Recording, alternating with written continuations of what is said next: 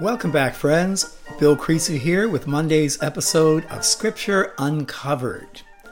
On Friday, we met Cornelius and his family, the very first Gentile believers. And up until that time, it hadn't occurred to anyone that the gospel message had anything to say to Gentiles. But when Peter encountered Cornelius and his family and they became believers, the Holy Spirit descending upon them, well, that changed everything. Peter went back to Jerusalem and he had some splaining to do. Well, we enter our story today in Acts chapter 11, beginning at verse 19. And I read to you Now, those who had been scattered by the persecution in Jerusalem, connected with Stephen, traveled as far as Phoenicia, Cyprus, and Antioch, telling the message only to Jews. Again, because it never occurred to anyone the message was for anyone but the Jews. Now, some of them, men from Cyprus and Cyrene, went to Antioch and began speaking to Greeks also, telling them the good news about the Lord Jesus. So some of the people, after the stoning of Stephen, when everyone got out of Dodge, some went to Antioch, that is, Syrian Antioch. It's in eastern Turkey of today, along the Mediterranean coast. It's a city of about a half a million people today. We were there, we visited Syrian Antioch a few years back, and as we were walking down the street at Antioch, we learned that, well, of course, nearly all of Antioch's residents are Muslims, and there are only three small Christian communities. Now, think about that. Antioch became the engine driving the church in Asia Minor back in Paul's day. But today, Christians are nearly non existent. Only three small Christian communities one Roman Catholic Church, one Greek Orthodox Church, and one Presbyterian Church. Well, as we were walking through the streets of Antioch, we saw the sign for the Catholic Church. So we followed the directions. It is the only Roman Catholic Church in Antioch today. It has one priest and 70 baptized believers. We were welcomed warmly by the pastor, Father Domenico, a French speaking pastor who also spoke Arabic and uh, English as well. And he invited us to celebrate Mass with him in the chapel dedicated to Saints Peter and Paul. That was an enormous privilege for all of us to celebrate Mass in Antioch. Well, we were all Gentiles, as were many of the people now in Antioch to whom Paul and Barnabas will be speaking. Now, the Lord's hand was with them, and a great number of people, Gentiles, believed and turned to the Lord. News of this reached the ears of the church in Jerusalem, and they sent Barnabas to Antioch. The church in Jerusalem, well, reluctantly accepted Cornelius and his family as believers. But there were many in the church in Jerusalem who thought, no, that is, that is not correct. That is not right. So there was a debate about it, and we'll find that debate a little bit later as we move along. But they send Barnabas up to Antioch to find out what in the world is going on because the church in Antioch, they were preaching primarily to Gentiles. Now, it's one thing to have an odd Gentile or two in the church. And if you were a Jewish believer, you would certainly argue that if a Gentile becomes a believer in the Jewish Messiah, he must also accept all the precepts of Judaism, including everything in the law of Moses, circumcision, and so on. So, what's going on up there in Antioch? It's one thing to have a few Gentiles, but they're really going after them up there. Barnabas, son of encouragement, mature man, someone who, be, who could be trusted, they sent him to Antioch. But when he arrived and saw the evidence of the grace of God, he was glad and he encouraged them all to remain true to the Lord with all their hearts. He was a good man, Barnabas, full of the Holy Spirit and faith, and a great number of people were brought to the Lord. So Barnabas watched what was going on there at Antioch. He met the believers at Antioch, he met the Gentile believers, and he said, Good work, carry on. But while he was in Antioch, if you look at a map of the Mediterranean world, on the northeast corner of the Mediterranean, you go inland just a bit to the east, and you'll find Antioch, Asia Minor. But if you go west, just right around that corner, and you move west, you'll come to Tarsus. Now remember, the church sent Paul back to Tarsus, back home, and he was cooling his heels. Now imagine if you were Paul and you have had a private tutorial with the risen and glorified Christ. You are eager to go out there and evangelize the whole world. And the church in Jerusalem said, Go to your room. and there he is in Tarsus, cooling his heels. Well, when Barnabas went up to Antioch and he finished the work there, he thought, you know, I wonder what ever happened to old Saul. So Barnabas went to Tarsus to look for him. And when he found him, he brought him to Antioch. Now imagine that meeting. So Barnabas goes to Tarsus, a fairly large city in Asia Minor, the capital of the province of Cilicia, and he looked him up. Well, right down the street there to the right, it's the second house on the left. So Barnabas went to the house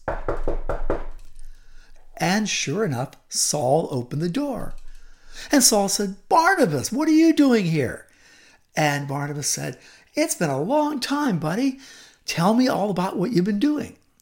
So Barnabas went into the house, they sat down, and they talked. Wouldn't you like to have been there to hear the conversation? After a few days, Barnabas said to Saul, You know, I've been in Antioch and he told stories about all the things going on in Antioch, particularly with the Gentiles. He said, You want to come to Antioch? So Barnabas and Saul went to Antioch. And we read in Acts 11 at verse 26. So for a whole year, Barnabas and Saul met with the church and taught great numbers of people. And get this the disciples were called Christians first at Antioch. Antioch is such an important place in the history of the early church. That's where we were called Christians for the first time. That's where Barnabas and Saul, who becomes Paul, of course, that's where they taught. That was their home church. In fact, on the first missionary journey, they're commissioned by the church in Antioch to take the gospel out into Asia Minor. Now, during this time, some prophets came down from Jerusalem to Antioch. So, down from Jerusalem, remember it's north, Antioch is north, but everything's downhill from Jerusalem, 2,500 feet above sea level. Now, one of them, named Agabus, stood up and, through the Spirit, predicted there would be a severe famine over the entire Roman world. And we read parenthetically, this happened during the reign of Claudius, which indeed it did in AD 44. The disciples, each according to his ability, decided to provide help for the brothers living in Judea. This they did, sending their gift to the elders by Barnabas and Saul. So Saul is now actively engaged in evangelizing what will be his entire world. Now, turn over with me to Acts chapter 13. After staying a while at uh, Antioch, we read in the church at Antioch, there were prophets and teachers Barnabas, Simeon, called Niger, Lucius of Cyrene, Manaen, who had been brought up with Herod the Tetrarch of all things, and Saul. Now, while they were worshiping the Lord and fasting, the Holy Spirit said, Set apart for me Barnabas and Saul for the work to which I've called them. So, after they had fasted and prayed, they placed their hands on them and sent them off on the first missionary journey, AD 46 to 48. The two of them, sent on their way by the Holy Spirit, delegated by the church at Antioch to go out on their behalf. They went down to Seleucia on the coast and sailed from there to Cyprus. I've noted in earlier podcasts that the way to get around in the Roman Empire was not by road, although the Romans had over 58,000 58, miles of roads, but the way to get around was by ship. The Roman Empire, after all, is the landmass surrounding the Mediterranean. So they got on board a ship and they sailed for Cyprus. They arrived at Salamis on the east side of Cyprus, and they proclaimed the word of God in the Jewish synagogues. That was always the first stop. They were welcome in the synagogue. Why? Saul was the adult student of the great Gamaliel. Saul was the rising star. He had credentials within a synagogue. Well, that will get him a long way at the beginning, but pretty quickly he won't be welcome. Now, John was with them as their helper. That is John Mark, our author of the Gospel according to Mark. Now, let me pause for a moment. I imagine Saul, or Paul, being about the same age as Jesus. So, right now it's AD 46, and I imagine Saul to be around 46 years old. Barnabas comes across to me as being a more mature person, perhaps in his mid to late 50s. But Mark is a much younger fellow, maybe in his early 20s, if that. Mark, the son of Mary. It was their home that hosted the Passover meal at which Jesus instituted the Eucharist. Mark would have been a young boy, a young young fellow at the time. And he wouldn't have been at the table because it was only for the men. But I'll bet that he sat on the stairs and peeked in and watched. John Mark. He's the cousin of Barnabas as well. So Barnabas said, "Let's take let's take John along, John Mark." Sounds good to me, said Saul. So they traveled through the whole island until they came to Paphos. So they traveled westward across the island. And along the way, they met a Jewish sorcerer and false prophet named Bar Jesus. Jesus, of course, was a very common name among Jews in the Roman Empire. It's in Hebrew, Yeshua or Joshua. Now, this fellow, Bar Jesus, the son of Jesus, who was an attendant of the proconsul Sergius Paulus. So he had a, a pretty important position there on the island. And the proconsul, an intelligent man, sent for Barnabas and Saul because he wanted to hear the word of God. But Elymas the sorcerer, for that's what his name means, opposed them and tried to turn the proconsul from the faith. Then Saul, who was also called Paul, we learn for the first time. That requires a note. Saul is a good Jewish name. Saul was the first king of Israel who reigned from 1050 to 1010. When he died, he was killed at the Battle of Mount Gilboa that opened the door for David to become king, and then after David, Solomon, and so on. So Saul was a very popular name among Jews of this time. Paul is simply the Gentile form of Saul. Already at this point, Paul has decided that he would be the apostle to the Gentiles. So he takes on the Gentile version of the name Saul, that is, Paul, and we'll call him that from now on. Saul, who was called Paul, filled with the Holy Spirit, looked straight at Elymas and he said, You are a child of the devil and an enemy of everything that is right. You're full of all kinds of deceit and trickery. Will you never stop perverting the right ways of the Lord? Now the hand of the Lord is against you, and you are going to be blind, and for a time you'll be unable to see the light of the sun. And immediately mist and darkness came over him, and he groped around, seeking someone to lead him by the hand. And when the proconsul saw what happened, he believed, and he was amazed at the teaching about the Lord. So Barnabas, Paul, and Mark are on the island of Cyprus. We've been to the island of Cyprus many a time and followed their trail from the east to the west. Now, from Paphos, Paul and his companions sailed to Perga in Pamphylia. So, from the west coast of Cyprus, they sail north west to the mainland of Asia Minor, to Antalya uh, to, uh, sailed to uh, from Perga to Perga in Pamphylia. Perga, you would land at the port of Antalya and then travel by land to Perga.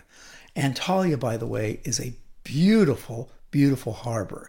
It's the the most beautiful harbor in Asia Minor, and it's right up there with the French Riviera. It's a destination of choice for European yachtsmen. So that's where the guys land and they make their way then up to Perga. From Perga, they went on to Pisidian Antioch. They continued north. They went on to Pisidian Antioch. On the Sabbath, they entered the synagogue and sat down. And after the reading from the law and the prophets, the synagogue rulers sent word to them saying, Brothers, if you have a message of encouragement for the people, please speak. So, we have a synagogue service on the Sabbath in Pisidian Antioch, in the interior of Asia Minor, in the territory of Galatia. We have important visitors. They're from Jerusalem.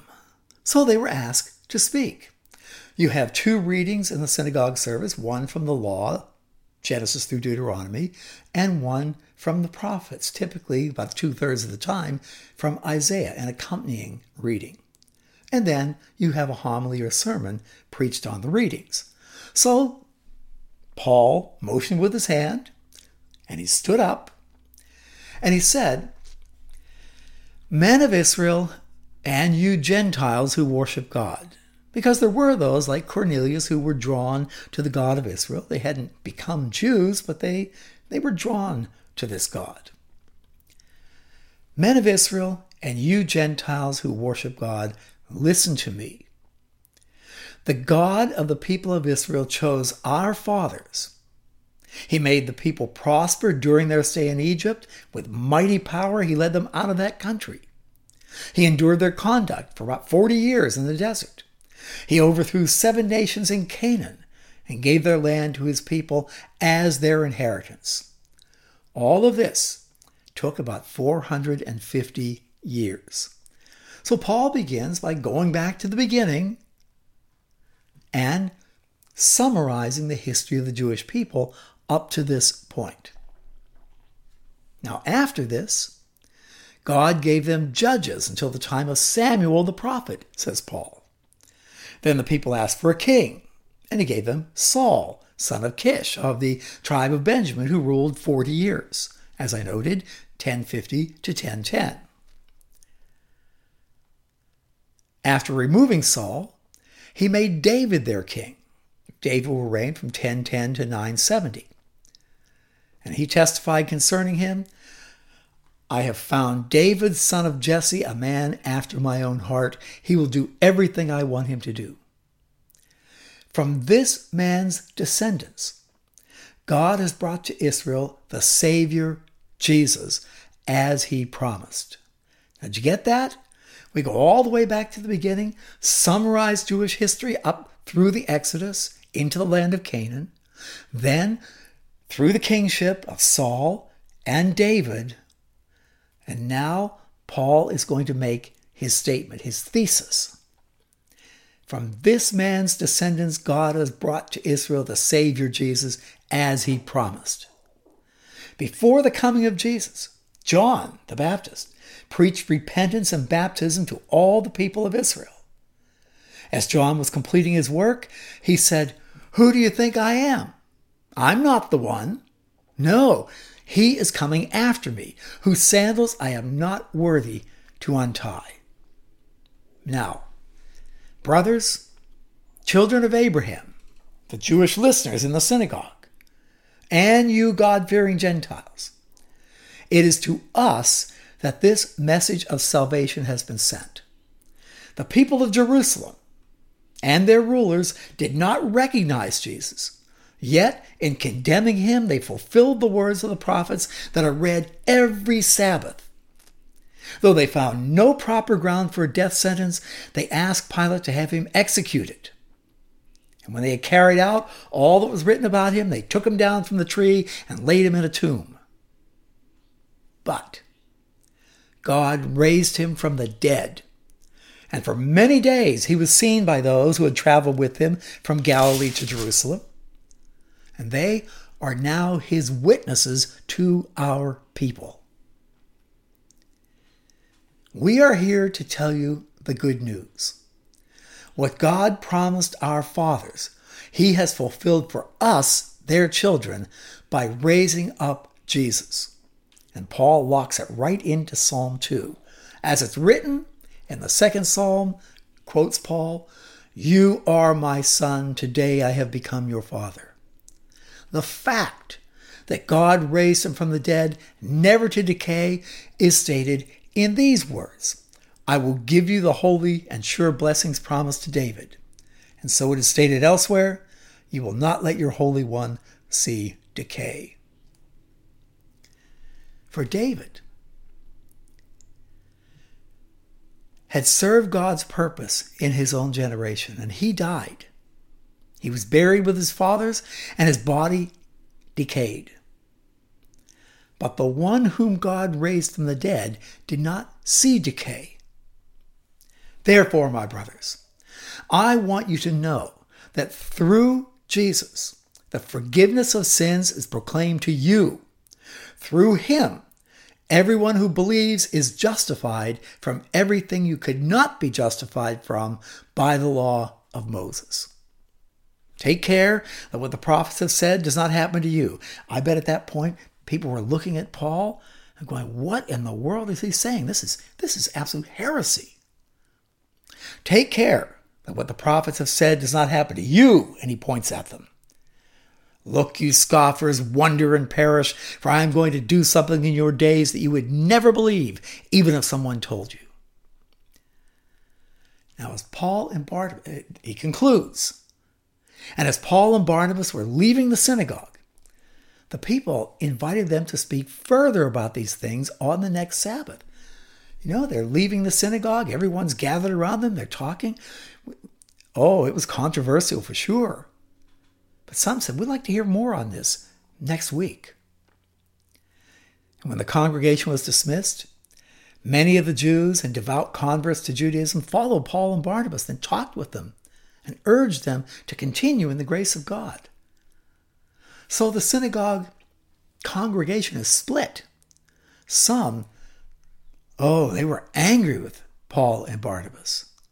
Others were urging them to come back and tell more. So imagine the week passing and all the debate and argument going on within Pisidian Antioch.